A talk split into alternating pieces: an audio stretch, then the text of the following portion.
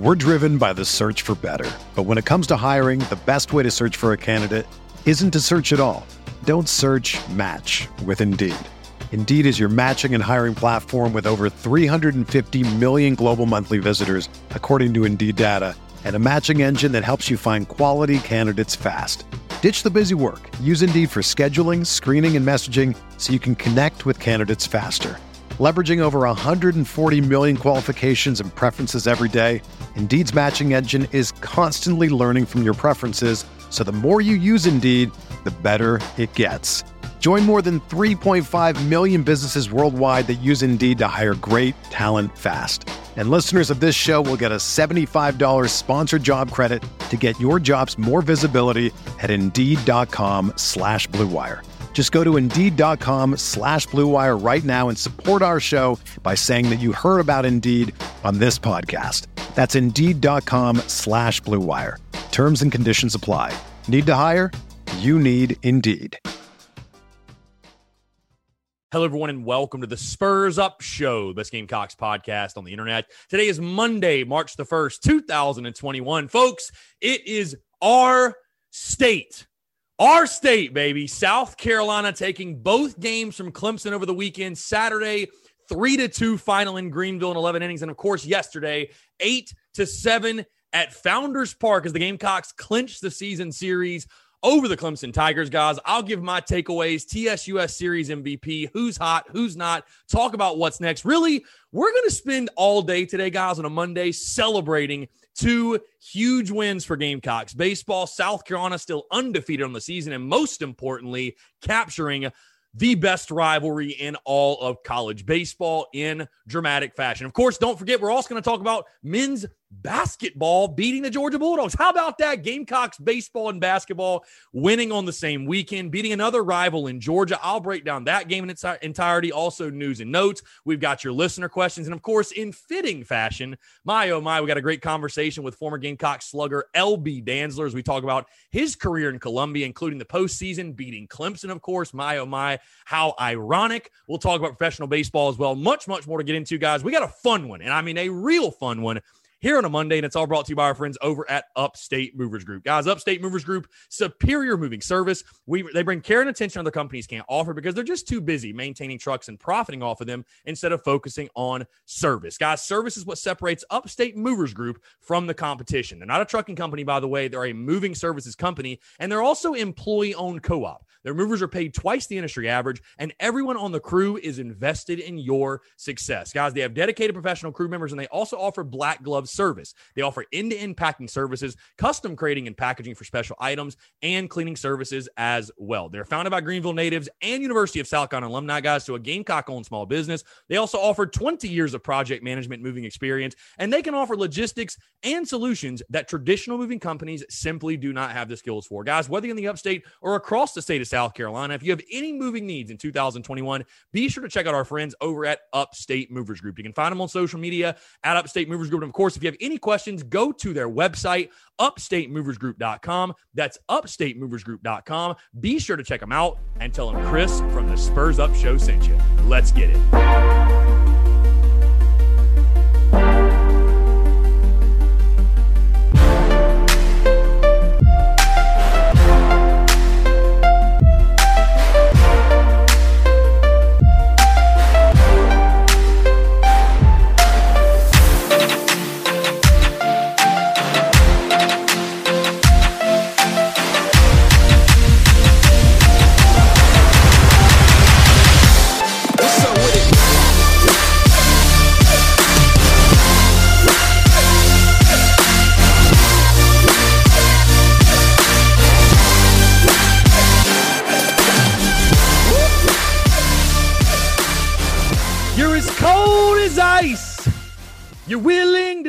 Sacrifice our love. You never take advice. Someday you'll pay the price. I know. I've seen it before. It happens all the time. You're closing the door. You leave the world behind. You're digging for gold. You're throwing away a fortune in feelings, but someday you'll pay. Woo! Let's go. Let's go. Dude, I'm fired up. Welcome. Monday, March the 1st. We're beginning March in fantastic fashion and glorious fashion, folks. How you doing? I'm Chris Phillips, your host of the Spurs Up Show, as always. And my oh my, if this is your first ever episode tuning in to the Spurs Up Show, boy, do we have a dandy for you all. As you can hear, I've got a little clinky clink, got a little whiskey. We celebrate with the whiskey. We've also we've also got the Clemson pack. It's not lit up yet. We got a Clemson pack. We got a Stogie, folks. Hey, Normally, this show pretty buttoned up. We keep things pretty together. We keep things pretty organized. This is a celebratory Monday podcast. So, you know what? If you came here to get an hour of, of analytics and data, and listen, we're going to talk about it, we're going to break it down. But man, I, I mean, listen, it's it's it's probably three hours or so after the end of the game. Carolina, I'm obviously talking about Gamecocks baseball, clinching the series. Our state winning both games this weekend. And man, I, am on an emotional high. The emotions I have left, what an emotional roller coaster it was. Again, before we get into everything, guys, again, thank you so much for tuning in here on a Monday. Again, I'm Chris Phillips, host the Spurs Up Show as always. Um, I do want to so, say thank you guys so much for the love, the support, sharing the content, consuming the content, showing love to the content all weekend long. What a success it was. Baseball in South Carolina, like Mark Kingston said on Saturday night, baseball in South Carolina is officially back. Woo, let's all take a breath. What a weekend. What a weekend it was. Hey, we got basketball to talk about too. Man, the fun is in the winning. How fun things are when you win. We've also got your listener questions. We've even got your voicemails and a great interview as well. Folks, I can't tell you how excited I am to be sitting here talking to you all on a Monday. Without further ado, let, let's let's not stall today. Let let's not stall. And I will say first things first. I'm so excited for this week because of what this baseball team has done, what this basketball team has done. We got a lot to talk about in women's basketball this week as well. We're going to have the Daily Crow Monday through Friday. We're going to have great podcasts every single day. I am so fired up on field, off field, content wise, business wise everything. I, am so excited. Again, I'm on this emotional high. And like I said, without further ado, let's get into it. man. And I have my key takeaways listed, but I feel like guys, I'm going to be a little bit all over the place. So if I am, I do apologize. Again, my brain is is kind of scrambled eggs. I'll be honest with you, man. The the best, you know, I, I said this a lot last week, and I say it a lot. Period. The best rivalry in college baseball. The best rivalry in college baseball. It's unmatched. The tradition, the history, the emotion, the intensity, the pure hate, and the respect on both sides. I will say that. What a weekend. I, I mean, what a weekend. I, I, can't, like, I'm, I'm almost beyond words. I'm ne- damn near speechless, you know, because I will say this trying to take as, a, as much bias and emotion out of as I can. I mean, just from a pure college baseball perspective, incredible. Absolutely incredible. There's no way anyone, any college baseball fan could sit there and watch that series this weekend, those two games, and say there's a better rivalry in college baseball. No one, no one with a working, functioning brain could say that. Um, it, it did not disappoint. You, you know, it's it's crazy, guys, for it to be the last days of February. And what makes those games special, you're hanging on every single pitch. You can literally cut the tension with a knife. You know, Saturday certainly provided you that in Greenville because you want to get off to a good start. You know, you want to win that game one. I talked about how pivotal game one was. And then, of course, guys, yours truly being there, game two at Founders Park in front of a, a pretty damn good crowd. I, I will say that. I know it's COVID. Man, I can't even imagine what those two games would have been like with sold out arenas, sold out stadiums, whatever. But a pretty solid crowd. And the fans were very into it. and I laugh because it's so wild, guys. Sitting in the park on Sunday afternoon. You know, I was at, and it's fun. It's it, the irony of this is, is just wild. You know, we got LB Dantzler on the show today, and LB obviously had a walk off against Clemson, right? Uh, uh, eight, you know, nine years ago in the 2012 regional, if you guys remember correctly. 2012 regional, LB had a walk off against Clemson. And that game yesterday, it reminded me so much of that because I was actually at that game in 2012. I was in Founders Park for that game. It reminded me so much of that game in the sense of, dude, everything like the weather. I mean, we had a beautiful day at Founders Park, mid 80s, mid 80s at first pitch, sunny all day. Like, this is a super regional, literally a super regional in February. That's the feel of this series. And you know, I will say this first things first, I will tip my cap to Clemson.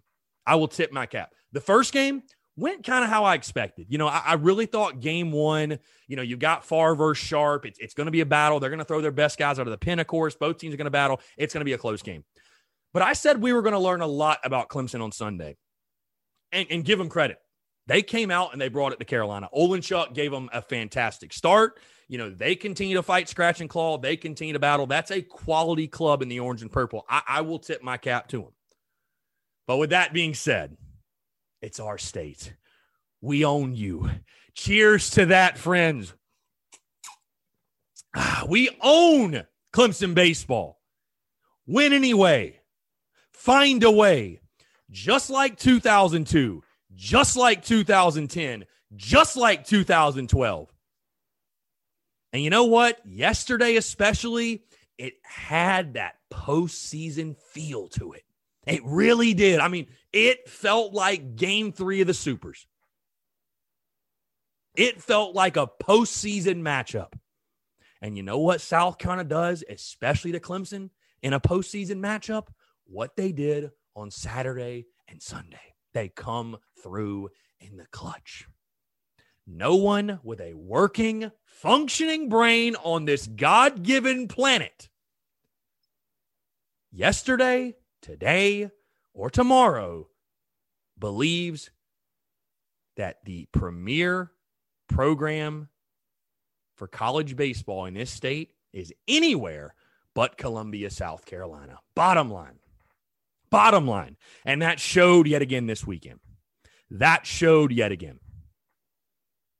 South Carolina baseball did what it does best against its hated rival. Let's dive into key takeaways. I could ramble all night. I'm really going to try to keep this thing together because we're going to talk all week, I feel like, about this. So let me actually get to my points here. And I'll actually say this and I'll add one more thing because you know what? Was this weekend perfect? No, it was not. And a lot of deficiencies are masked, by the way, when you win. You know, like the games on Saturday and Sunday, those are great. Those are classics. Those are, you know, people, I'm sure Carolina fans are sitting here today. Oh, man, those were great games. Those are great games if you win them. If you lose and you're on the Clemson side, I can assure you they're not saying, oh man, we'll get them next time. Those were just great baseball games. I promise you they're not saying that. It's much easier to look past deficiencies and issues and, and mistakes you made and opportunities you missed. It's much easier to look past that when you win. But I will say this is this a perfect team right now? No. Is there a lot to like about this team? Yes. But is this a perfect team? Absolutely not.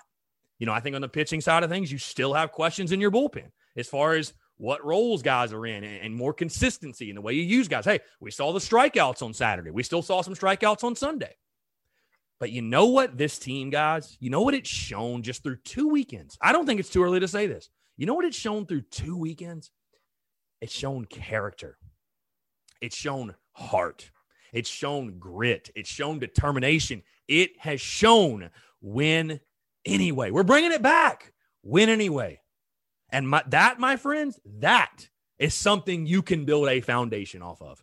That is something you can build a foundation off of. That attitude and that culture and that character. Again, not a perfect team, but man, that's a great place to start when you're building a championship ball club. Because normally that's the toughest piece, right? getting guys who know how to win and believing they can win and and never giving up and fighting for each other and finding a way. Who gives a damn? Hey, you give up the runs, you do this, you fall behind. Like, find a way. No excuses. Win anyway. Find a way to win. Doesn't have to be pretty. Just find a way. And this team, just through two weekends, knows how to do that. First things first, guys, we got to talk about Andrew Eyster. My God. I, I mean, he did it twice. He did it twice. The guy did it twice. I can't believe it. I still can't believe it. Andrew Eyster did it twice, guys. I mean, Mark Kingston said it best in his post game on Sunday divine intervention. And you know what? Sometimes, like Steve Spurrier used to say, God's smiling on the Gamecocks. You know what? Sometimes the base, and this is one of my favorite things, by the way. This is arguably my favorite thing about the sport of baseball because, guys, how can you not be romantic about baseball? How can you not? It's the greatest game on planet Earth. You can't convince me otherwise. And the great thing about baseball is every, and I'm paraphrasing, this is a quote from Nolan Ryan, I believe. Every now and then, though, there comes a moment, there comes an opportunity where you need to and you have to reach deep down within and pull something out of you and prove something and take advantage of a moment and be the guy embracing the moment, coming up in the clutch to get that back to back nights. I thought to myself, there's no way. There's no way he does it again. And it was like deja vu. Nobody, and I repeat, folks, nobody loves going backside. Nobody loves going oppo more than Andrew Eyster. Ice, ice, baby. Go buy the t shirts, tsus.store. Ice Ice Baby. Unbelievable. Great player, great hitter. Hey, big time player, big time hitter, and a big time moment with a big time result. That's all you can ask for, man. Guys go make plays, players go make plays. Coaches coach, players win games. That's another pure example, man. It's unbelievable. Again, I talked about the win anyway mentality. That's that's obviously got to be the takeaway from this weekend. It feels good to beat Clemson. Hell yeah. Dance on that grave. Talk yo shit. Hey, normally I'm humble. I'm pretty buttoned up. I'm together.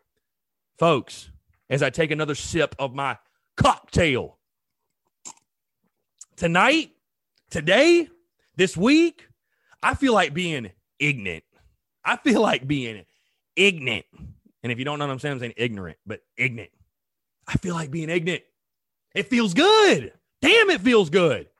Don't hide it, Gamecocks. It feels good. Man. Unbelievable. For a fan base that has dealt with that with heartbreak, with disappointment, with letdowns, with overpromises, with with just you keep naming it. For a men's sport, too. I mean, that's such an underrated piece of this for a men's sport at South Carolina to come up in the clutch. When when they're hey, both nights, by the way, there were plenty of reasons South Carolina should have lost. Let's let's call it for what it is. South, there's plenty of moments, plenty of reasons. Hey, I'll tell you, just Sunday alone. After you gave up the gave up the lead there, and I think the seventh, I was your boy was nervous. I'm not gonna lie, your boy was nervous. So many guys with such big time performances. We can't leave out Wes Clark, by the way. My God. I mean, listen, I'll say this too. You know, as much as I as I shit talk on Clemson, and I love to do it, and I, and I hate Clemson, and I hope there's Clemson fans tuned into this because I I love nothing more than just get on it. Hey, Mr. Potato Head on YouTube, eh, eh, the Daily Crow. If you know, you know. If you're tuned in and you know, you know. Hey, Mr. Potato Head, you can suck it. Um, all the Clemson fans and my mentions, all the Clemson fans that were all over my ass last year, all over me on Twitter, all over me on social media.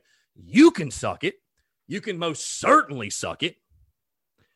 And you know what? Something else, little side note. This ain't got nothing to do with on the field, but uh, hey, you know what? Your boy got caught. Uh, hey, Saturdays are for the boys. Well, Sundays are for the good luck smooches and beating your rival and kicking their ass and talking shit. Hey, doesn't suck to be me. Doesn't suck. Does not suck. Had a good day with she who now who who shall not be named. And we'll leave it at that. Woo, man. We're having a fun day so far. But all those Clemson fans suck it. And hell, I say that and I say this. I've got respect actually for Clemson baseball. Like I think they've got a good program. They don't touch Carolinas, but they've got a solid baseball program. And I've got hella respect for Monty Lee, man. I've known Monty Lee since I was a high school player and since his days at Carolina. And like I, I really do have hella respect for Monty Lee. But man, when we talk Wes Clark, you know, I totally get letting your guys attack and be aggressive and, and and, believing in your guys. I truly, honestly, I truly get that. Because listen, I was a former pitcher, and you don't want to walk a guy. Like you, you don't want to to, to to to cave in and be like, oh, this guy's better than me. But at some point, you just got to tip your cap and say, you know what? their guy is better than our guy. And for Clemson to let Wes Clark hit two bombs off him on Sunday, It was mind blowing. It was baffling. And something that they'll be talking about in Clemson, guys, for quite a while. No doubt. I mean, listen, this was very reminiscent of Seth Beer on the other side. It really was. It really, really was. Unbelievable what this guy's doing. Eight bombs in six, what, seven? No, excuse me. Six games. Eight bombs in six games. It's crazy what he's doing. Crazy. Unreal. Really. Let's move to the pitching side of things, guys. Let me let me get a little bit more in depth with things. I do want to talk about the pitching side, okay? We'll start with Saturday. First things first, Thomas Farr. He did exactly what I expected. Six innings pitched, five hits, and earned runs, seven strikeouts. Kept you in the ball game, gave you a chance, all that good stuff, no doubt. Julian Bosnic, I thought he spun it beautifully. Um, listen, Brett Kerry, I thought he pitched beautifully except for one pitch. He threw 59 pitches on the night, and he threw one bad one, and, it cost him. And it cost him and gave up the lead. What I didn't really care to see, and you know, you're going to get this though, right? It is what it is. You gave it the lead, you blew the save. But for people to question, you know, say Brett Kerry had an awful night, he's not good, he's this, he's that. I, I personally, I still have a lot of faith in Brett Kerry that he is your closer. You know, he can be your closer. He can be very successful. And he threw one bad pitch, and he, knows he shouldn't have thrown it. 0-2 hanger. I mean, you know, just threw a bad pitch. We've all been there. We've thrown a bad pitch before. I thought he was beautiful. And then, dude, I cannot talk about Will Sanders enough. Threw on Saturday and he threw on Sunday. I cannot talk about Will Sanders enough. I mean, total for the weekend one and two thirds innings pitched. He gave up, let's see. Okay, so one and two thirds innings pitched. No runs, no hits, nothing. Came in on Saturday in a huge spot. What was it? First and second, nobody out? Double play ball, strikeout, get you out of it. Will Sanders comes in again on Sunday. Another big moment. Gets you out of it, gives you a chance. Gets his two guys out. And on Sunday, I, I will say this. And when I mention Will Sanders, I'll say this too. I like Brandon Jordan a lot, guys. Like, I really do. I think he's a quality arm. But I'm going to tell you right now if Brandon Jordan is not careful, a guy like Will Sanders can take his job. I listen, I think Will Sanders is your Friday night guy next year. Like, I think next year in this Carolina Clemson series, you're going to see Sanders versus Olenchuk on Friday night. Like, I really believe Sanders, both those guys really are that type of players, especially, like I said, Will Sanders big, tall righty. I mean, he's throwing 95 miles an hour, guys, and he hasn't even touched the weight room. Imagine a year after old Billy getting under him, getting after him, getting him in the weight room, building some muscle on that big six six frame. And again, I like Brandon Jordan. Four innings pitched, three hits, two runs, two earned, four walks, eight strikeouts. You look at that stat line, and it wasn't terrible. But I'll say this there were, in my personal opinion, there were way too many, way too many instances of falling behind hitters. I think he needs to do a better job at getting ahead of hitters. If he does that, he's golden. But getting ahead of hitters because he threw 83 pitches in four innings. But also just, I mean, dude, there were so many high stress pitches, high stress innings. Every inning for Brandon Jordan was high stress, it felt like. I mean, there were runners on every inning. And again, I like Brandon Jordan. And that that outing Sunday, it felt very on brand for him. And I said that on social media. A guy that just it doesn't it doesn't matter what what type of stuff he has. He is going. He's a bulldog. He's going to go out there, battle his ass off for you. No questions asked. He's going to battle his ass off. He's going to give you everything he's got, and leave it all on the field. But the problem is he's becoming on brand in the sense of he's on brand having to battle out of jams all the time having to having to escape constantly. And again i don't think he's thrown his best ball this season no question. I, I, still believe in the guy. I think it's way too early to make the switch. But what you fear is that you're going to keep having these on brand quote unquote performances and the dam at some point is going to break and he's not going to be able to get out of jams. It's like a bend but don't break defense. That's kind of how i view brandon jordan. Like you're making a living. You're giving up a lot of yards, giving up a lot of yards, and you're just tightening it up in the 20s and, and you're holding on for dear life. Tough to make a living that way because at some point the dam will break, right? So, again, I'm not saying that Brandon Jordan should be replaced in the starting rotation. I, I'm not saying that he's not a quality pitcher. I still feel very good about him. But you have a great problem, and it's not a problem. It's a great thing to have you got hella depth and you got a lot of guys that can throw really, really good innings for you. And again, I just I look at a guy like Will Sanders. You see what he did against Tuesday against Winthrop. You see what he did Saturday. You see what he did Sunday. Hell, you know the staff likes him. Hell, they've already what has he got? Five appearances? Yeah, because he had he had the one against Dayton, start against Winthrop, and then two this weekend. Right? Is that five or that four? Dayton, Winthrop, four, four. Okay, four. My bad. Either way, they obviously like this kid, and for good reason. The shit's nasty, bottom line. We could see a battle there. Jack Mahoney, I thought came in and threw extremely well. Threw extremely well. Another true freshman for you. I think he's your future closer. And I hope Sawyer don't get mad at me for this, but I swear to God, wearing that 23 jersey, he looks like a Sawyer Bridges, but he throws a lot harder. at least, at least at the end of Sawyer's career, with all due respect. I thought Jackson Phipps come in get your lefty, bada bing, bada boom. Here's the one the one issue I had on Sunday, and I know a lot of fans that come at Skylar Meade. I agree this is a big year for Skylar Meade. I, I do. I do actually agree with that.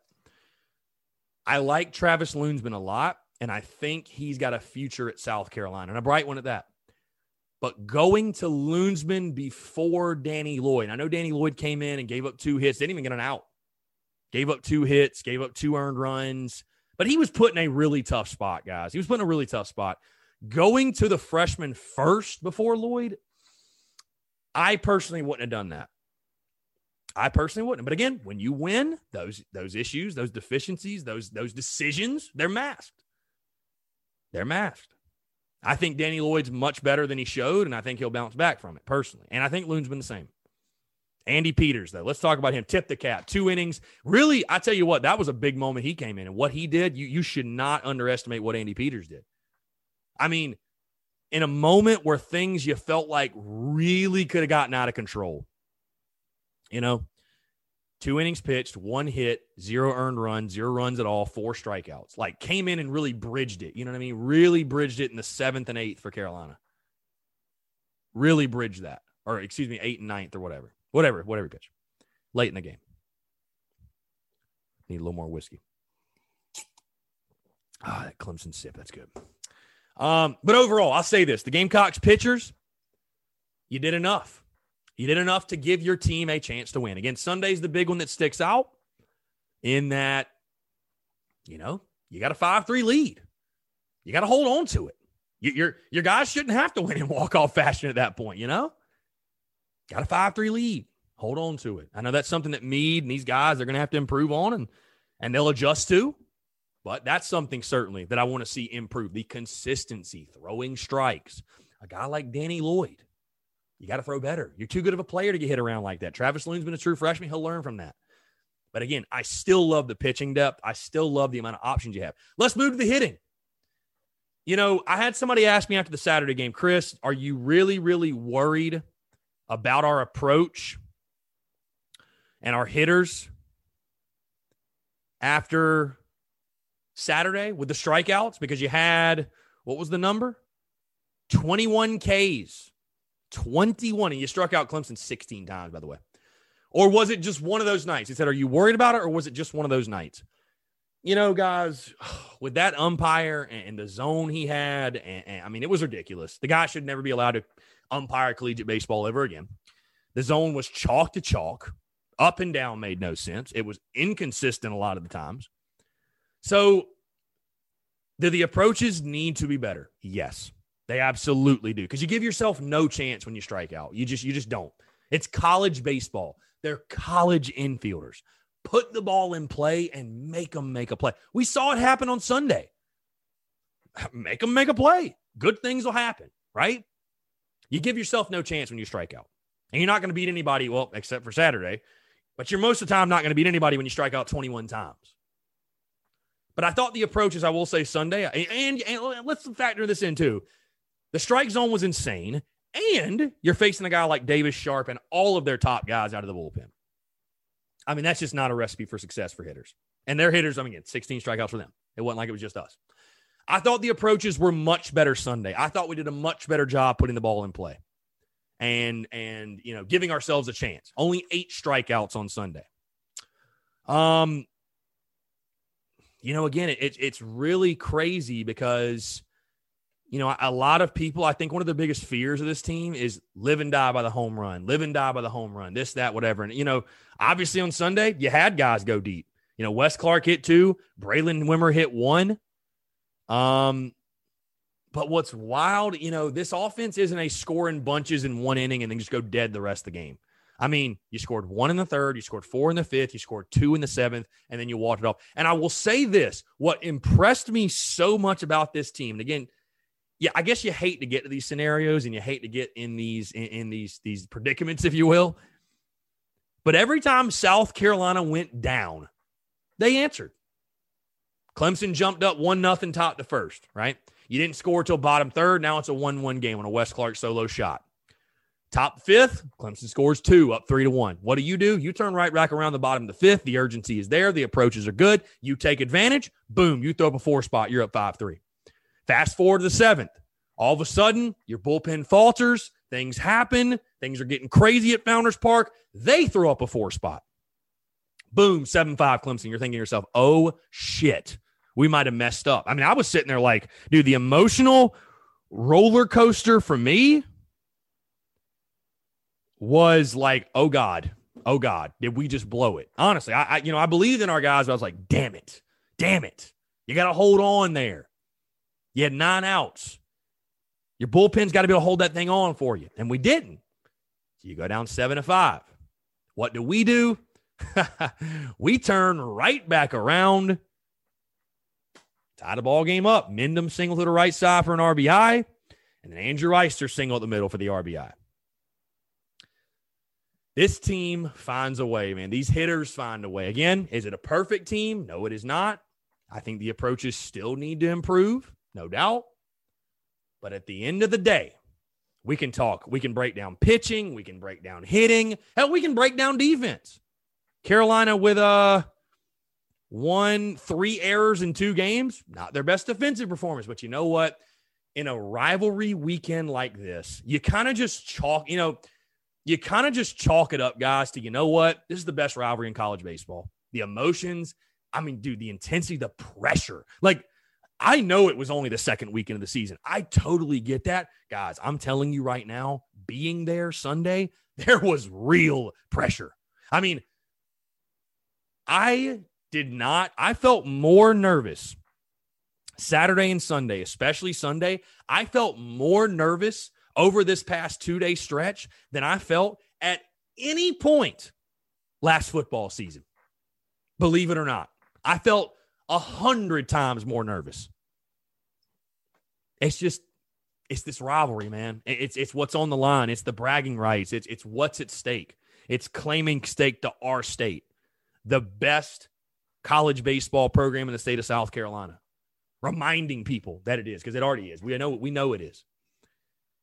But there was real pressure, and again, you see, you chalk up some of that to that. You know, the errors, the the the, the crazy plays, like. South Carolina tied that game up seven to seven. I turned around to the guys behind me. I was just like, "This dude, this is the this is the the stupidest, craziest, most beautiful game on this planet." I, I mean, it just makes no sense. Sunday defied logic in ways. It really did. It was insane. Insane.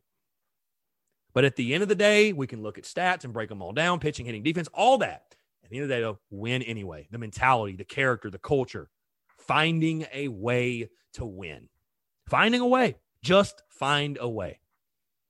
And this team did that.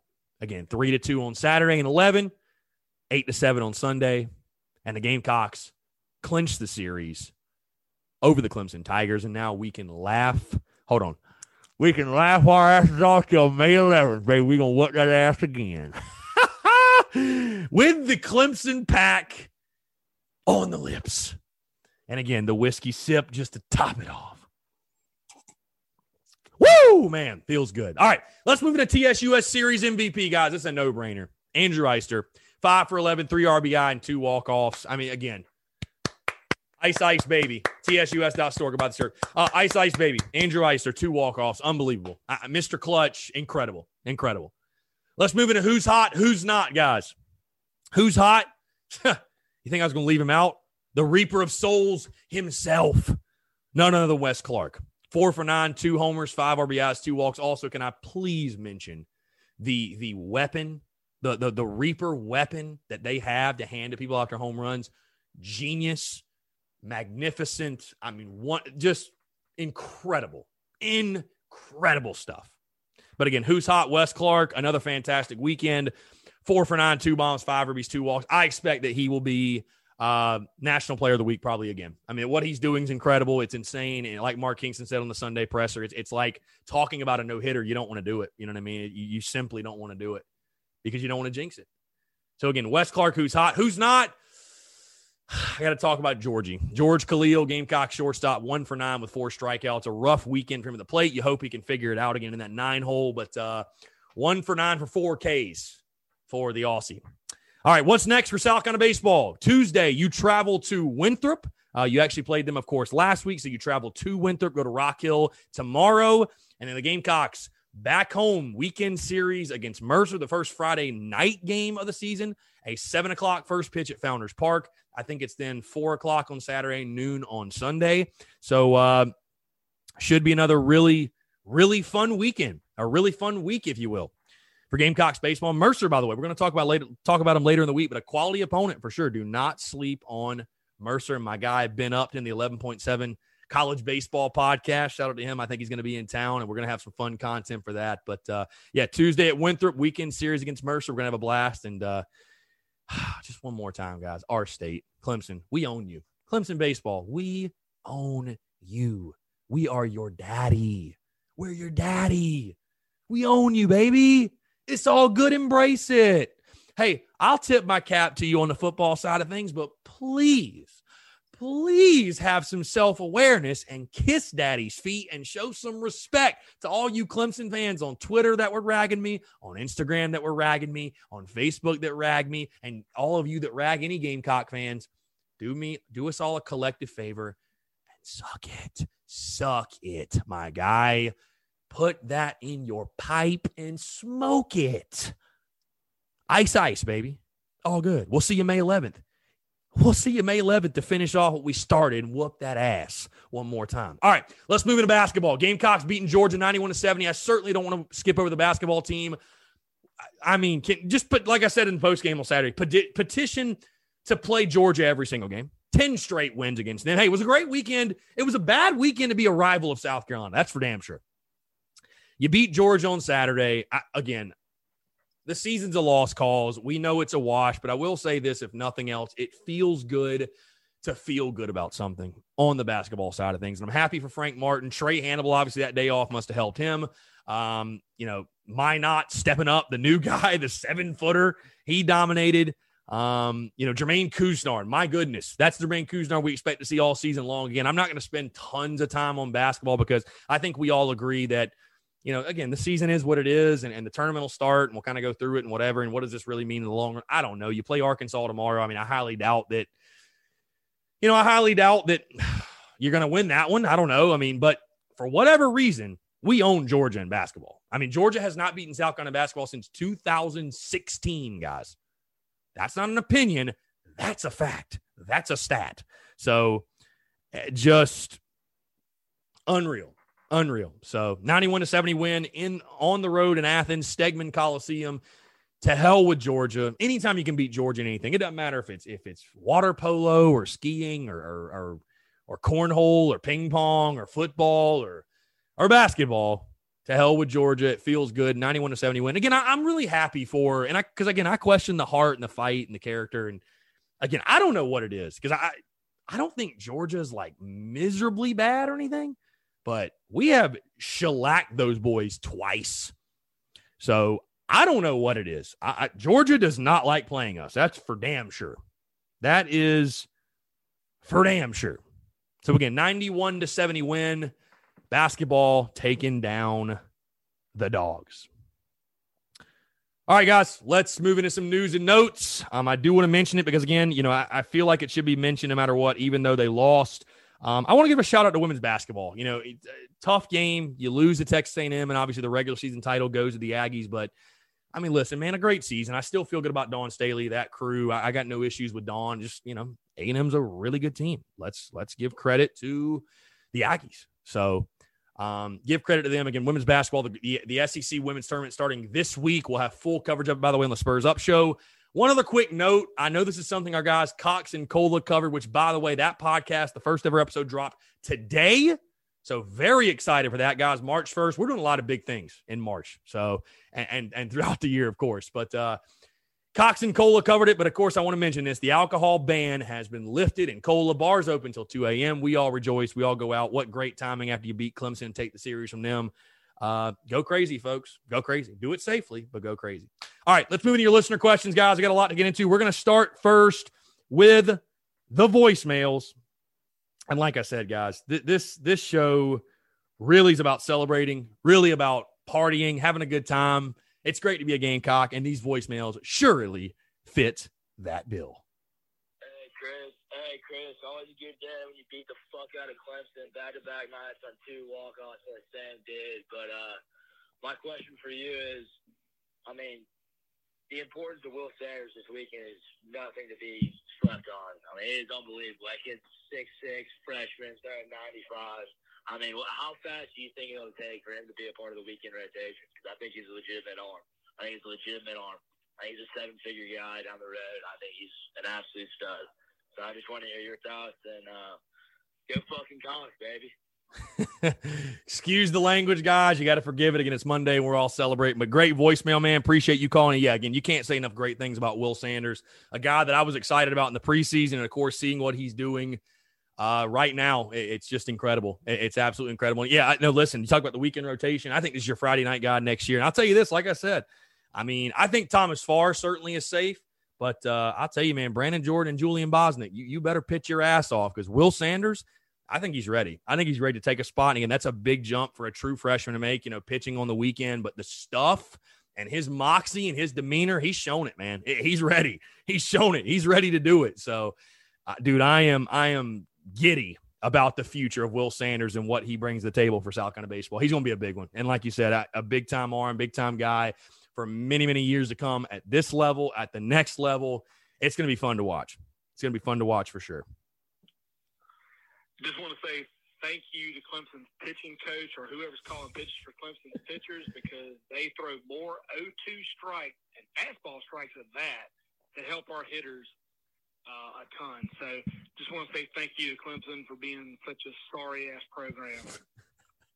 Love your show. Thanks, man. See that that that last comment made me laugh, bro. I, you know, yeah, no, I, I agree, man. You know, they, they did a good job, I'd say, Saturday putting us away, but yeah, it was a lot. You know, we battled with two strikes. I mean, we, we just made them pay, man. It just, you know, a little too good. You know, and this this is a lineup for Carolina that man, if you're if you're in the zone, I'll tell you what, man, I think as crazy as this might sound, I think we're almost better on 0-2. Like I, I know that's crazy, and, and I what I mean by that is like our hitters are good. I, you know, I saw some guys get a little big and try to do too much. And again, when in a series like this and the emotions and and everybody's trying to be a hero, you know what I mean? I expect it. But when our guys just shortened up, just put the ball in play, we have good hitters. Like good things happen. Good things happen. And I think good things will continue to happen. So, but yeah, sorry ass program that Clemson is. Thank them. Hey, thank them for pitching to Wes Clarke too. Thank them for pitching to West Clark. Unbelievable. All right, one last voicemail. And we'll jump into listener questions. We'll wrap this puppy up. First off, that was an absolutely amazing win, both Saturday and uh, Sunday night uh, afternoon. I guess I should say. Um, my big question is with Mercer coming to town this weekend, and then Winthrop on I think Tuesday night. Do you think the biggest thing that could help down the road would be seeing who who we can I hesitate to say count on, but try and get some of these pitchers who haven't really had any chance yet because they've only had you know four games that weren't huge games like Clemson has been. Um, so do you think it'll be important for Skylar Meade to get some new young arms and then maybe throw in like Coin who a couple years ago struggled really early on and then seemed to settle down uh, last season before the season got canceled. Um, and then do you think that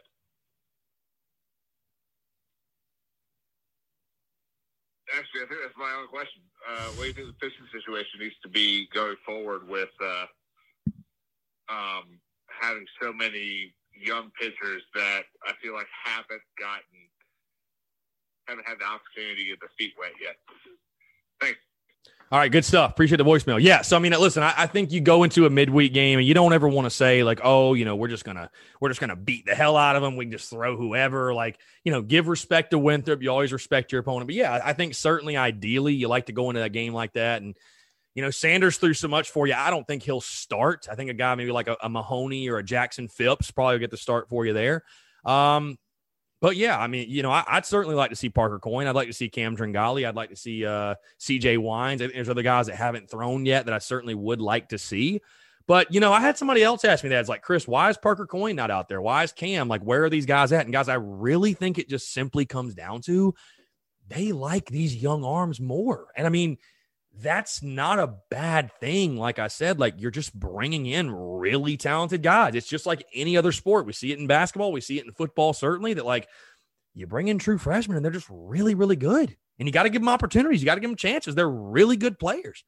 So, you know, I, I mean, I want to see Tringali. I want to see Coin, these other guys, but like they feel good about Phipps. They feel good about Mahoney. They feel good about Sanders. And like, can you really blame them? You know what I mean? If those guys are ready and available, why would you not throw them?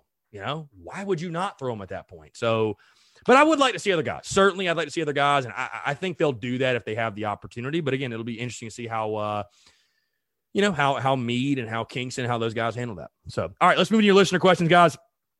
Um, V. William Dennis. Wes Clarke is the best player in the country. He's certainly swinging it like it. Uh, Austin G underscore 45. Awesome win. How do we feel about Brandon Jordan, in the starting rotation? Yay or nay? I still like him there. But again, I say this if he continues to struggle, you got a guy in a Will Sanders that could go out there and do it for you. I, mean, bottom line, you know, so you got to produce. You know, you're the Saturday starter, you got to produce and only going four innings. You know, he's gone back to back weekends, only going four innings. If he only goes four innings against Mercer, I think you really got to start asking the question of, you know what? Maybe we move Bosnic to Saturday and we put a guy like Sanders on Sunday. I mean, I don't know. You know what I mean? So we'll see. I think it'll play itself out, but I still like Brandon Jordan. I'm certainly not giving up on Brandon Jordan. He battled his ass off and, and he's got to get better. He knows that. We all know that, but I, I, still do like Jordan. But hey, you got competition. Iron sharpens iron. That's a great thing for you. Uh, GamecockSports.watch. Who's the next baseball game? Tuesday at Winthrop. Tomorrow at Winthrop. Um, Jordan Portillo 93. He did it again. Eister Clark 2021. Yes, sir. Uh, Krusty Andy, speculate on Wes Clarke's diet, souls, sharks, and fire. Certainly souls. I can't speak to the other two, but this man devours souls. Another soul was claimed on Sunday for sure. Uh, JK Gill 34. Here it is. I understand we have some dudes with cannons, but it's weird we haven't seen Tringali. I agree. I'm surprised we haven't seen Cam. I really am. But, you know, again, competition. You got a lot of talented guys. And I mean, I can't blame them. You know what I mean? I simply can't blame them. So, um, Slade and Jack, sad for the Lady Gamecocks, but they will honestly win the SEC tourney. Again, I have no worries. I, I feel really good about Dawn Staley and, and that crew and and uh, you know what she's got going on. So I, I feel, you know, I feel really good. I feel really good about it. Um, let's see. We might have some more questions on Facebook. I will check real quick. Might have. I want to give Facebook. We didn't have any on Twitter. I want to give Facebook its just due. Let's see. All right, let's see. We got three three comments. Scott Dunnigan, this team has fight, and I think they hate Clemson as much as we do. Uh, Peyton Lebwell, I think we have a real shot at being a regional host. Hey, it's, it's very possible, very possible. And then Ben Tanner says, "Who is this guy?" And it's a screenshot of me on TV. I, I, I, uh, I was spotted. I was spotted again with she who now shall not be named. But uh, yeah, it was a uh, Very interesting. Great seats, by the way. Shout out my guy that got me those seats. You know who you are. Unbelievable. Uh, unbelievable seats. Unbelievable spot to take in a great baseball game in South Carolina. We own this state. Our state, baby. Let's go. What a weekend. All right. Without further ado, hey, don't go anywhere. We got a great conversation, great interview with former Gamecock slugger LB Dantzler, a guy who knows a thing or two about beating the Clemson Tigers and winning a lot of baseball games. He sat down with me in a chat last week, and you guys are going to hear it today. Really fantastic stuff, guys. Again, I want to say before we get out of here on a Monday, thank you so much for the love, support. Uh, unbelievable over the weekend. I, I, you know, baseball's back in South Carolina, and again, I, I know not everyone's a big baseball person, and we, we, I know football moves the needle, but you know, certainly it's what winning can do, but it's just so great to see people interacting and excited and, and, jumping on board with the baseball content, with the baseball team, and and what this program, what Coach Kingston's been building. And again, guys, I want to say thank you. You know, selfishly from the bottom of my heart, from the content side of things, it was incredible all weekend. Um, all the videos, all the comments, all the banter, all the interaction.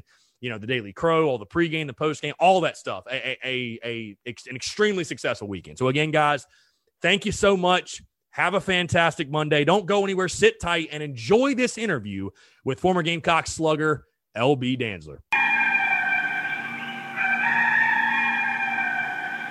All right, joining us today on the Spurs Up Show is a man that played for Gamecocks baseball from 2012 to 2013. During his South Carolina career, he hit 289 with 25 home runs, 101 RBIs. In 2012, he was named to the NCAA All Regional team and helped lead South Carolina back to the 2012 College World Series and the College World Series final as well. He was named a captain in 2013 for the Gamecocks and was drafted in the 2013 MLB draft in the 14th round by the Toronto Blue Jays. He had a minor league career that spanned from 2013 to 2016. Guys, very pleased to be joined by former Gamecock slugger LB Dantzler. LB, appreciate you taking the time, man. It's a pleasure to have you on. Thanks so much for yeah, doing this. Absolutely. Thanks for having me. I'm excited.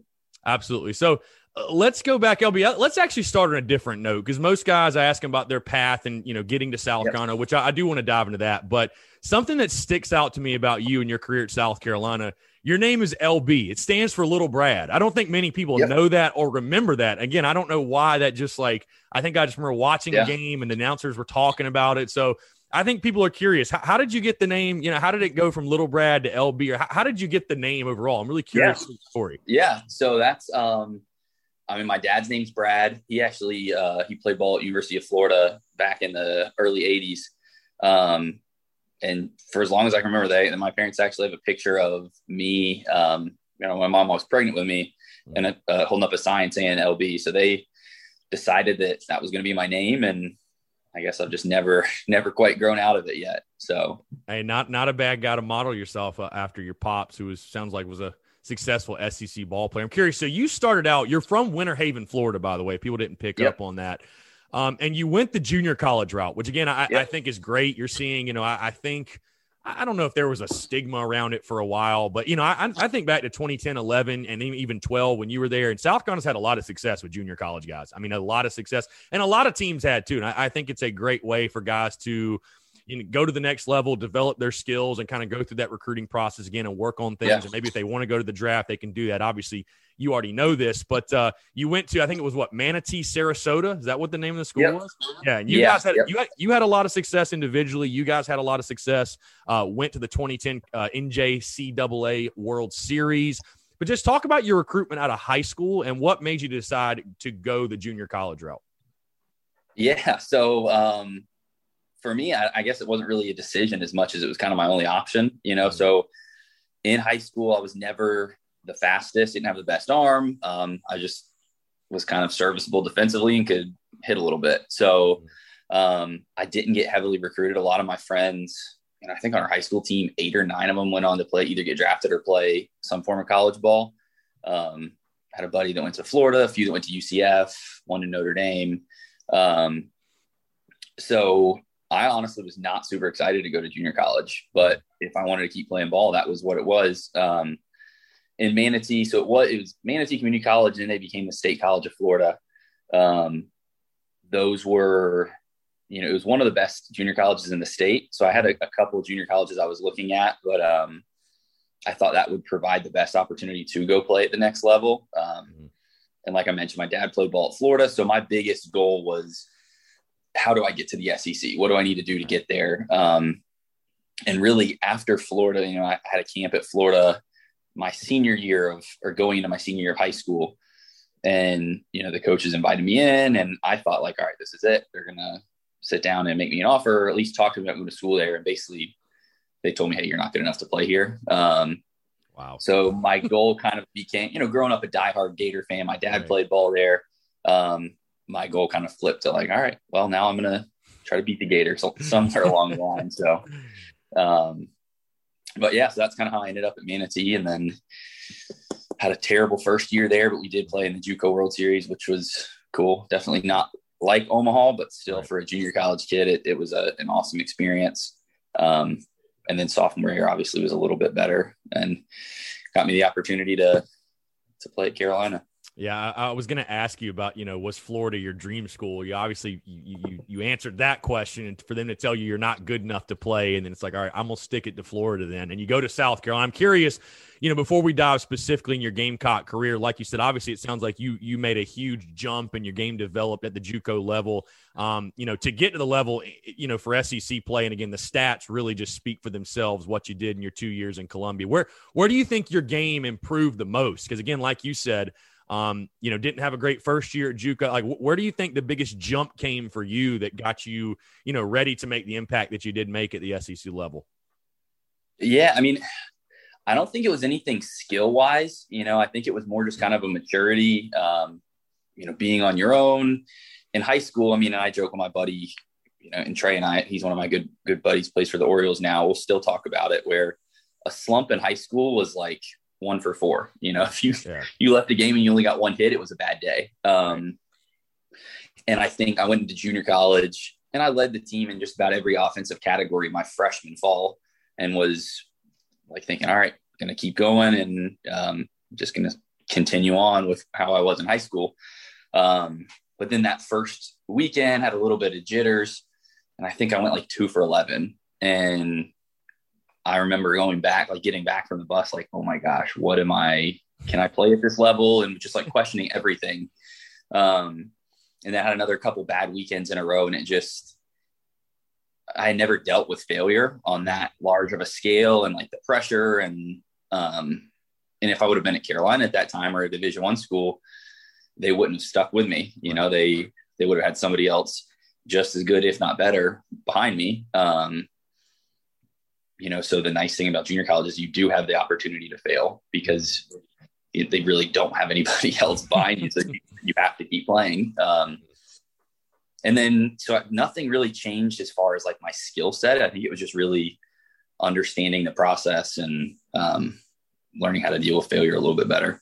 So when did south kind of come in the picture then? Obviously ray tanner I think it's interesting. Again you you grow up a Gator fan, so you're very familiar with SEC baseball. And of course, while you're in junior college, South Carolina is just winning back to back national championships. I mean, yes. the program is rolling. So, when did South kind of come into the picture? And with the run of success they had, I'm sure, you know, other things factor into it, like playing time, like where am I going to factor in in regards to the lineup. But I mean, for you, was it an easy decision? I mean, like I said, I feel like it's it's got to be kind of an easy decision to say, yeah, of course I want to go play for a team that's won back-to-back national titles and has a great team returning in 2012. Like, what was that process like for you actually getting to Columbia? Yeah, so um, the first time I ever saw South Carolina coach was my the fall of my freshman year. We were playing. We only were playing with wood bats that fall. Um, and I mentioned that I had a pretty decent fall. I think they came to a game, a doubleheader, and I went like seven for eight with know, like four doubles or something. Had like a, a great game or a great couple games. Um, and then I talked to the coach after the game. And I honestly, to this day, I can't, maybe it was Mark Calvi. I can't remember who it was. Mm-hmm. Um, but then, you know, he's like, you know, I know you're just a freshman, so we'll talk, you know, this time next year, we'll keep an eye on you. Just, you know, keep doing your thing. Mm-hmm. We talked about grades a little bit and that was pretty much it. Didn't hear from South Carolina for a year, which mm-hmm. honestly was kind of best case scenario because I went and had a terrible spring.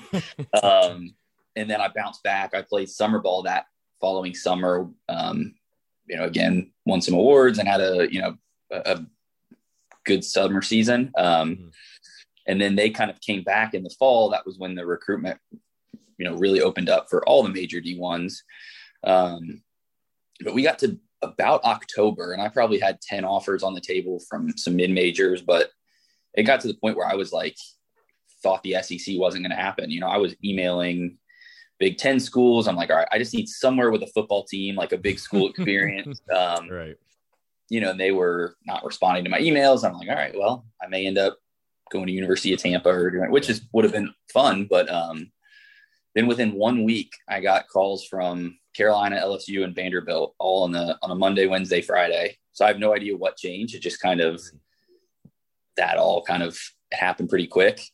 Um, went on a visit to Columbia probably two weeks later.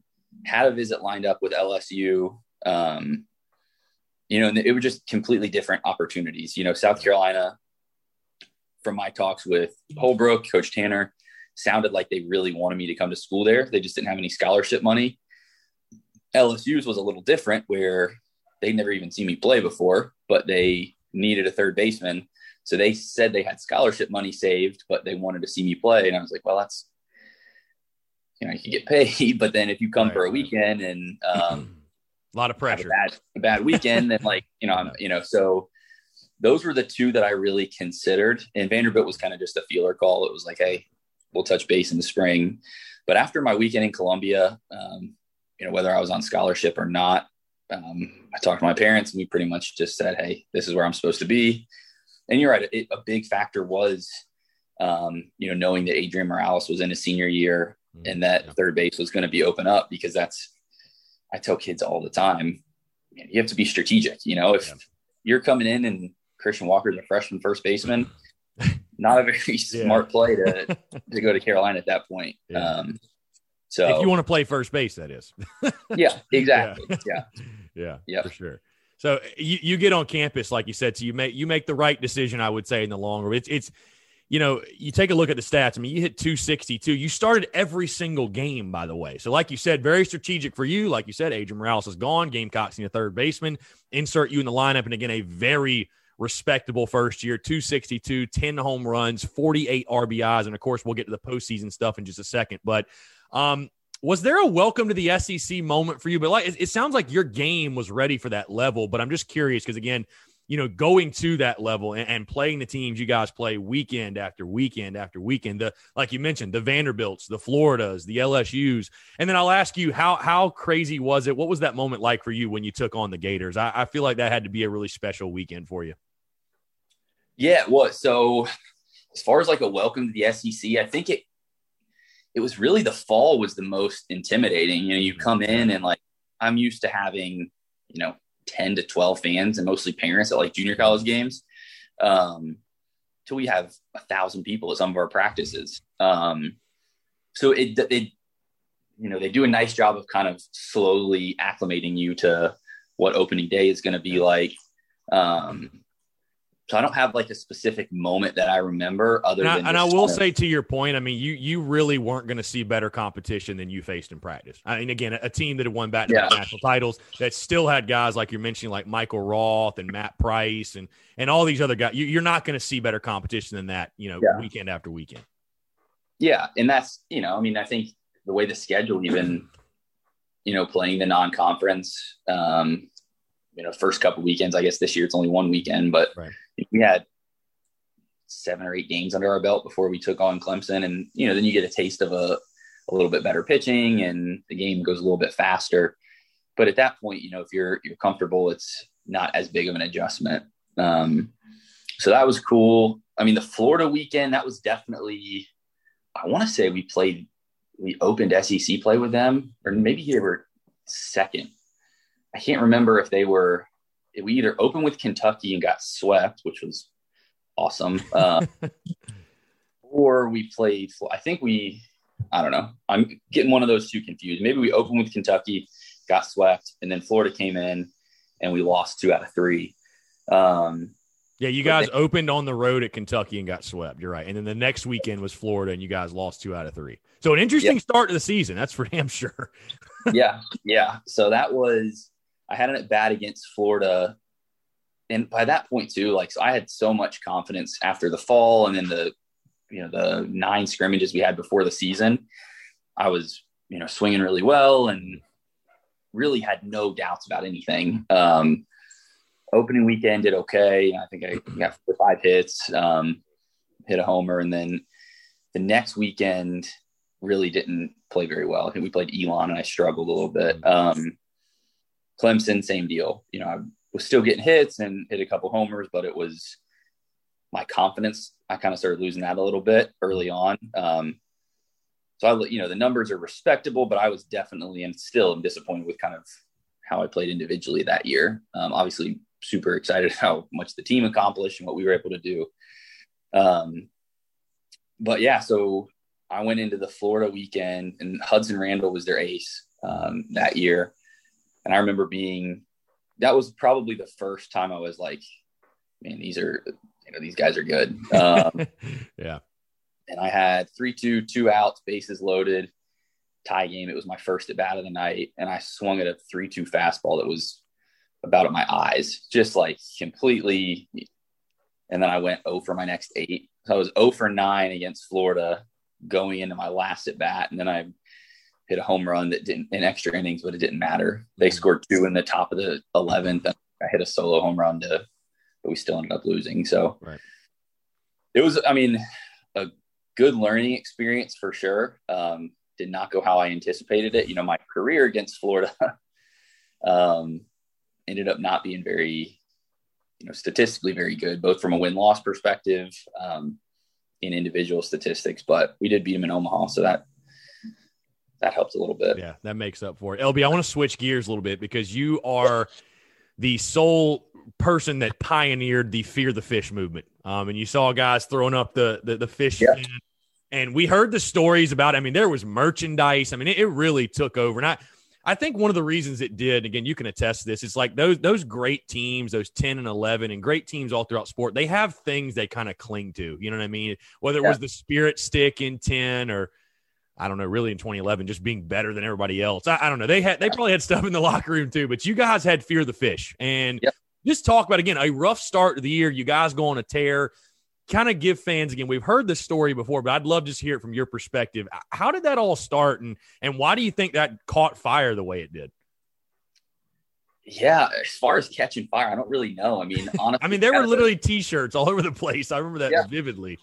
Yeah, yeah, we had a uh, we were playing Auburn. It was a road trip, and honestly, I kind of did it as a joke. So Tanner English was my he would my, be my roommate on the road. Mm. Um, and the previous week, his grandma or something had made like homemade pretzels or something, and somehow I had this little Tupperware container that mm. um, that was Tanner's. I was going to bring it back to him, and just almost as a joke, I put the fish in there. Um, like, all right, I'm just going to bring him to Auburn, see if he can make it. Um, and I told everyone on the team it was because you know the girl that would feed him on the weekends was out of town, but like a betta fish can live for weeks without food. Mm. Um, so I decided to bring him on the road. And then in the back of the bus, it was Bryson Selleck was actually the one that started joking about fear the fish and how we need to do that. Mm. Um, because we we were we had struggled to definitely um, early on in SEC play. We were not playing very well, so we were kind of searching for something. It was definitely not my intention that fear the fish would be anything. It was just kind of a joke. Um, right. But Selleck brought that, you know, so right before the Friday night game, I threw my hat on the way out the hotel. I threw my um, hat on top of the, you know, in the, what is it, the little Tupperware thing that he was in, snapped a picture of it, tweeted it out, said, fear the fish. Um, and then that night, Christian hit a, we were, I think it was like a one, we were losing one zero maybe. He hit a two run double to right center field. And then he got on second base, did the fin just kind of as a joke. Um, the, yeah.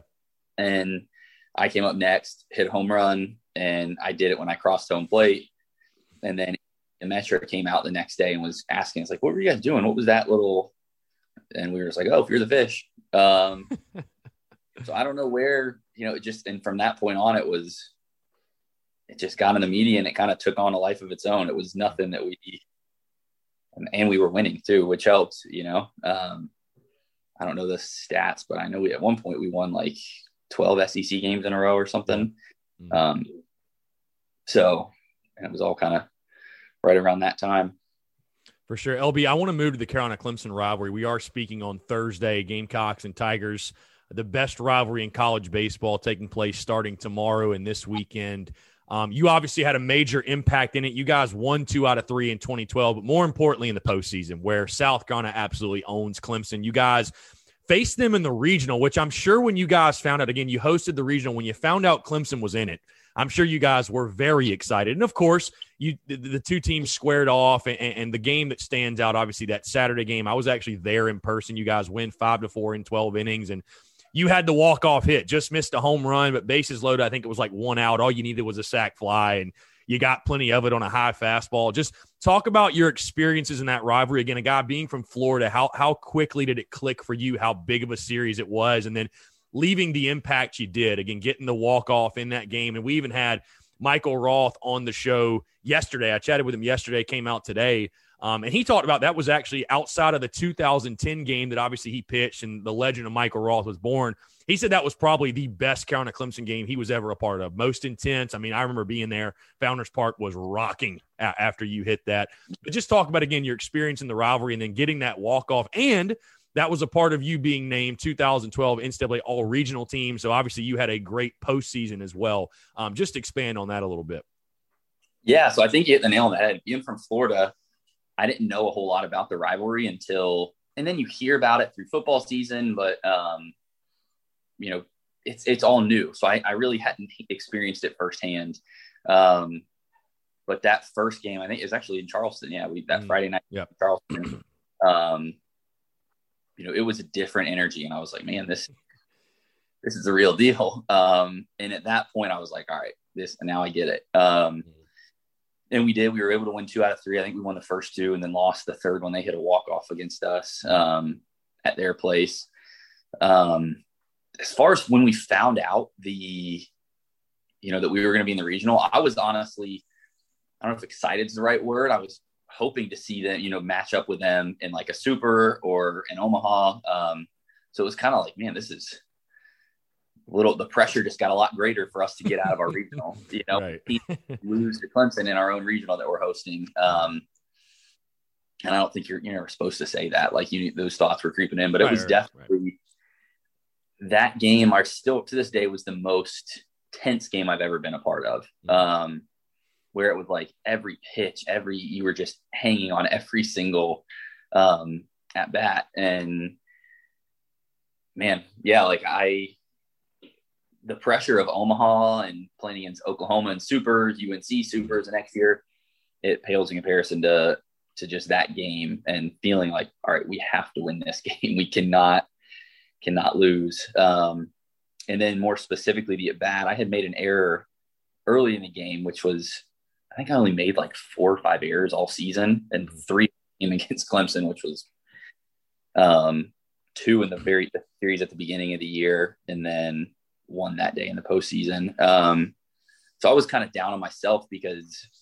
you know I felt like I let us down a little bit defensively. Mm. But then, how do we get Joey led off with a hit? I think it was a base mm-hmm. hit up the middle, yeah. perfect hit and run for Marzilli. Um, the king of the hit and run. The king yeah. of the hit and run. yeah. So it was first and third, no outs. All right, we got this in a bag. Christian's up. So I was on deck just thinking, mm-hmm. all right, Christian's going to take care of it.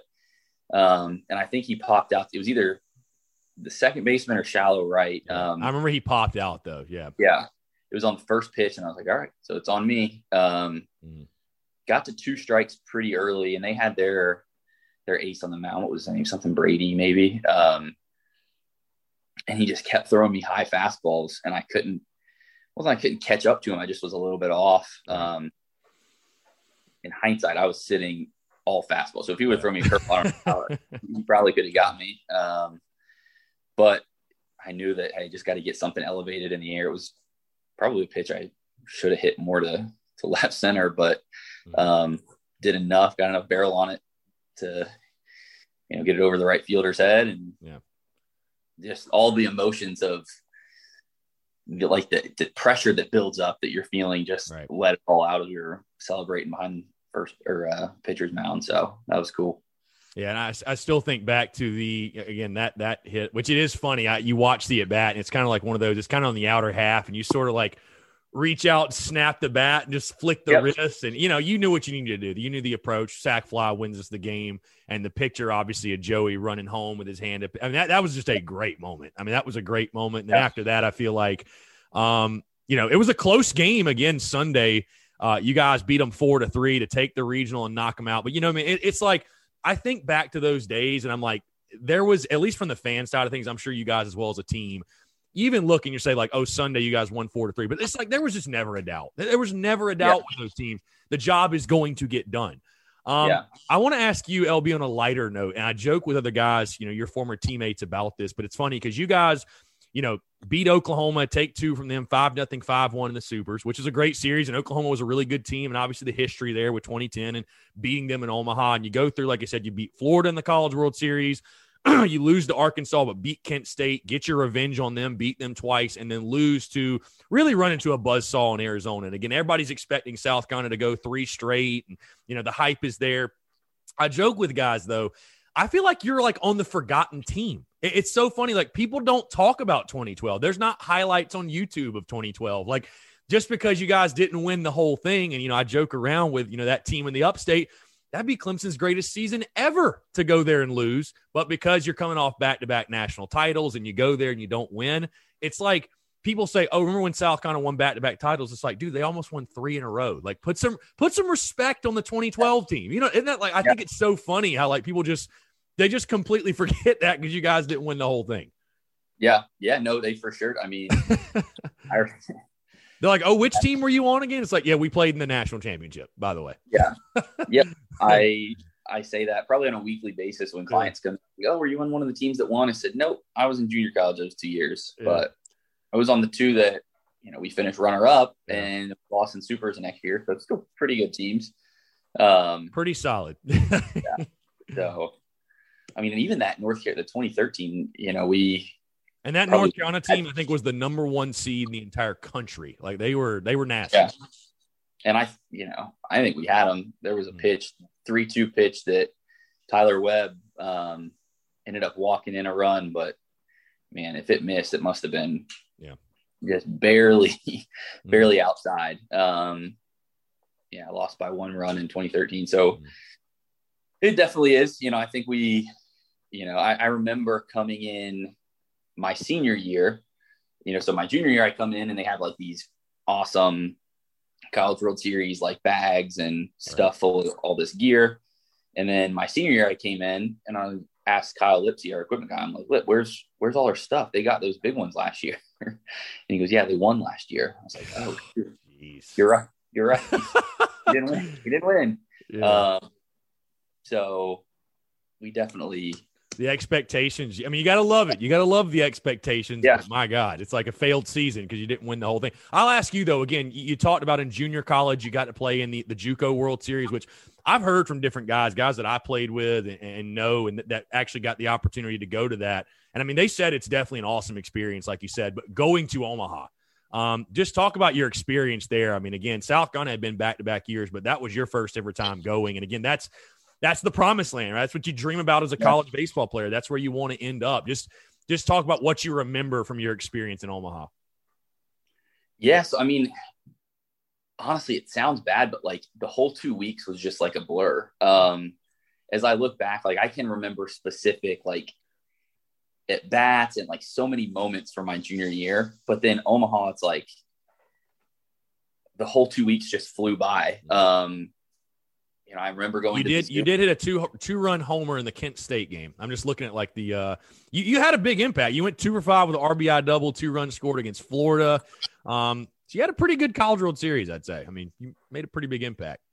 Yeah, I, rem- I mean, so I remember the games pretty well. You know, I remember we played Florida, and then Eric Payne hit a super, um, you know, really clutch, split the gap with a triple. Mm. Um, bases were loaded. That was off Brian Johnson. Then I came up and hit a double over the center fielder's head. Um, and at that point, that was kind of when we broke the game open. And at that point, we pretty much had won. Um, then Arkansas, that game, that was the game we lost. I remember I hit a double off the right field wall, kind of short hop the right field wall down the line and topped it a little bit, but I thought maybe it had a chance to get out. That would have tied the game. Um, but it ended up not. So I was on second. Connor Bright came in and pinch ran for me, and so that was the end of that game. Um, Kent State, I remember the home run. Um, you know, we had taken BP there a good bit, so I do remember getting to like practice on the field and hearing how big it was, how hard it was, and we still had you know pretty impressive BP with guys putting it out pretty much all over the yard. I remember that. Um, at one point, the fire alarm in the hotel went off. I remember ES, the ESPN analyst Jenn Brown. I don't know if you remember her. She was, mm. um, it was me. So Arizona and us were sharing a hotel. Mm. Um, you know, and I think we were the only ones that were two teams were sharing a hotel, and we just happened to meet in the finals. Right. But it was me, about three of their players, and Jenn Brown sitting in this random parking lot when the fire alarm went off, and we all talked for a little bit. So I remember that was kind of a unique.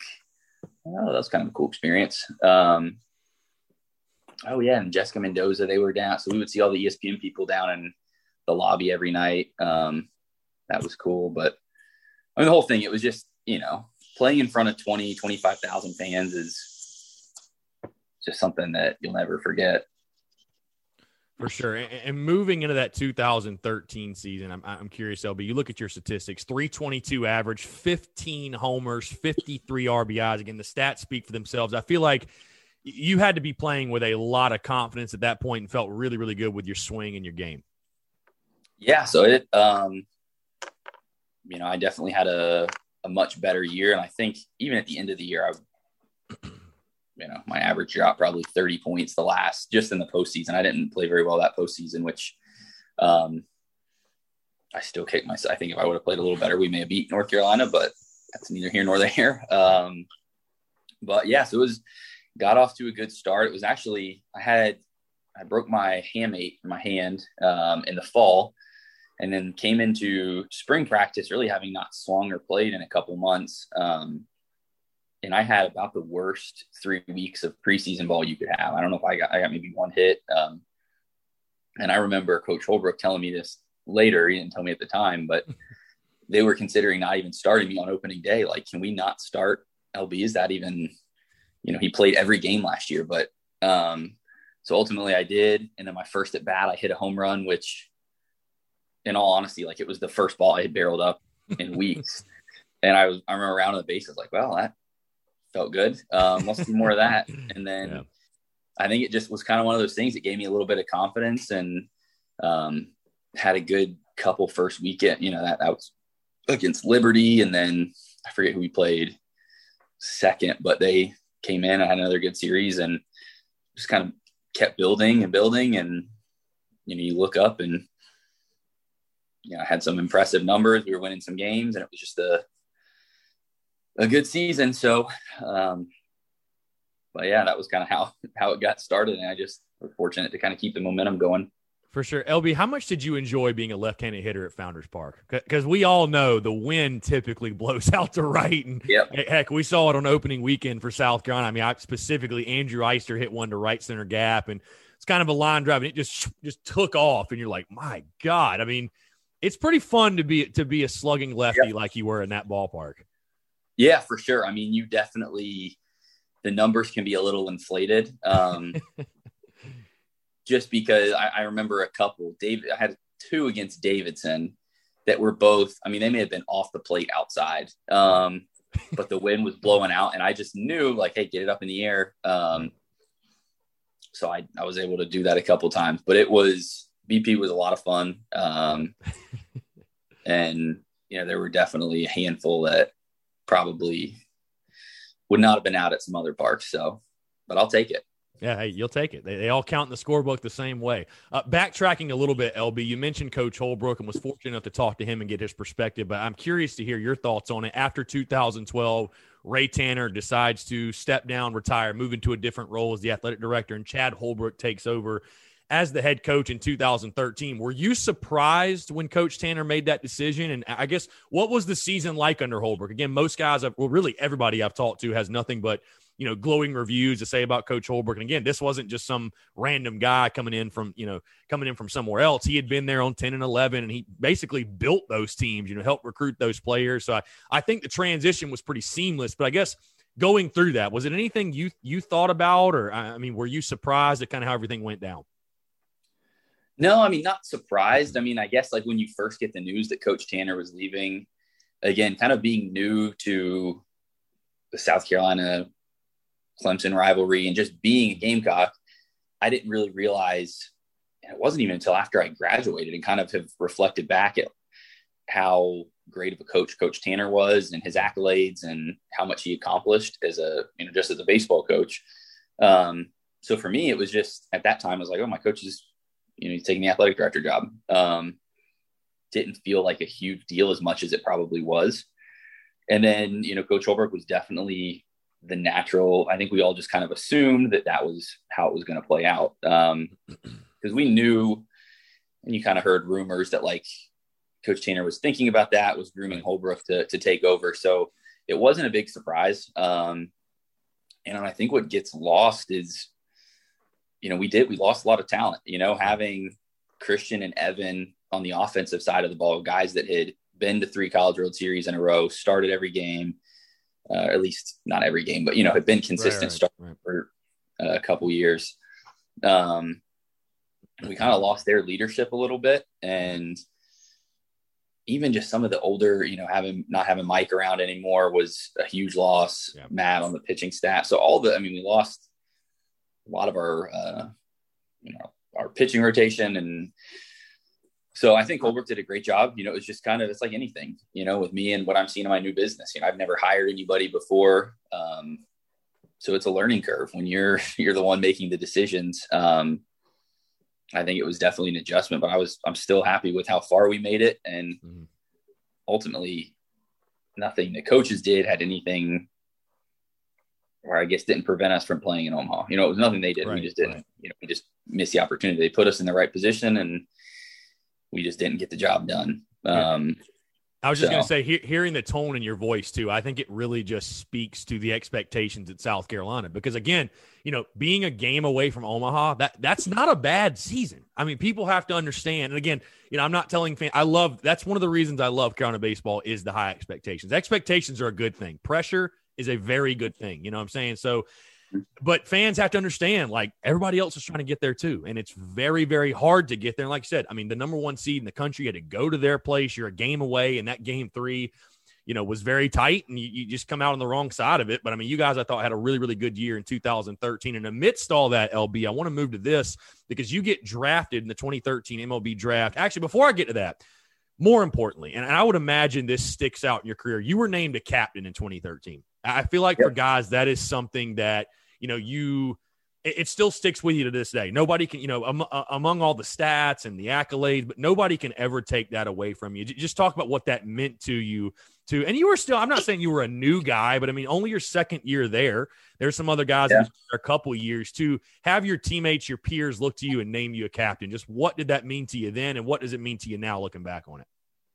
Yeah, that definitely was one of the highlights from my time there. You know, because you come in, it's it is a challenge to come in as a junior college kid because my recruiting class was me and 14 other freshmen for the most part. Um, you know, there were other junior college kids as well, but and, and not to get too much into like outside of baseball, but like really there are guys that have been there for two years. They have their friend groups, you know, they they do their thing. Um, so it sometimes can be tough to come in as a junior college guy. You're the new guy, right. and all the kids in your class have been playing together for the last two years. Um, so that was a little bit, you know, you almost feel like an outsider when you first come in, and you're like, all right, I got to prove myself and um, earn my spot on the team. So you know, being a year removed from that and you know seeing the full 180 which i think a lot of it comes from you know having success on the field and mm-hmm. um, doing things the right way. But it was, yeah, definitely something that was is still very special to say that I was, you know, voted team captain. So, or one of three team captains. Yeah, no doubt. And again, like I said, getting back to Uh, what was going on amidst that again? You were drafted 2013 MLB draft in the 14th round by the Toronto Blue Jays, and your minor league career spanning from 2013 to 2016. Uh, LB, I'm curious again. That, that's the ultimate dream. Every kid grow, you know, that plays baseball, growing up, dreams of playing professional baseball. You got that opportunity. Just talk about draft day, getting that call, what that was like for you, and then your minor league career. When you look back on it, your biggest takeaways from playing professional baseball. Yeah, for sure. So the draft day was a little bit unique because we were playing at North Carolina. That was in Supers. Okay, so you were um, playing that day. I, I was curious because normally that's how it goes, which I think is like the wackiest thing ever. But yeah, you know. Yep. So I remember Espo came up to me before the game and he said, "Hey, just talk to the Jays. Um, you know, expect them to take you today." Um, which it was the third the third day of the draft, so I was like, "Well, I hope somebody's going to take me." um, so we were it was the middle of the game. I think it was like a 10 o'clock because the, the, game had been we had a couple rain out. So um, it was a, an early get uh, early day game. Um, and i was on deck and someone in the stands yelled something about canada like have fun in canada. And so at that point i was like that's kind of a weird thing to say while but um you know so after my at bat i came back in and my teammates told me hey you have been drafted by the Blue Jays. Like, oh, that's awesome. Um, but I was kind of expecting it because Espo had kind of pref, you know, prepared me for it. Um, and then as far as pro ball, it was, you know, my first season was really uh, kind of just a continuation of my senior year. I think I hit a little over 300 with 10 homers and in a shortened season, one league MVP, and was like, oh, this is just, yeah, it's the same deal. Just keep doing what you're doing. Um, and I remember, I think one of my biggest takeaways was I, I was still naive to all the politics of pro ball. Mm. Um, I remember, yeah, like towards the end of our season in Vancouver, you know, so I was Vancouver's where I got sent to. I remember one of the guys on my team coming up and like, dude, I can't believe you haven't been sent up to to Lansing yet, which is our low A affiliate. Like, i don't really want to go to Lansing. They're 40 games below 500. We're about to start the playoffs. Like, why would I want to do that? Um, and like in hindsight, it's funny, but like it, it was really how I felt. And I think mm-hmm. that was the biggest thing that I lost, like, because I was, you know, you go from Carolina where you're playing in front of eight to 10,000 fans a game. Right. Vancouver, we still had five to 6,000 a game. Um, so for me, it was a step down, but I was like, all right, I can get on board with this. Like, this is cool. Um, and then you go to spring training and that's just like a, you know, herding cats and there's people everywhere.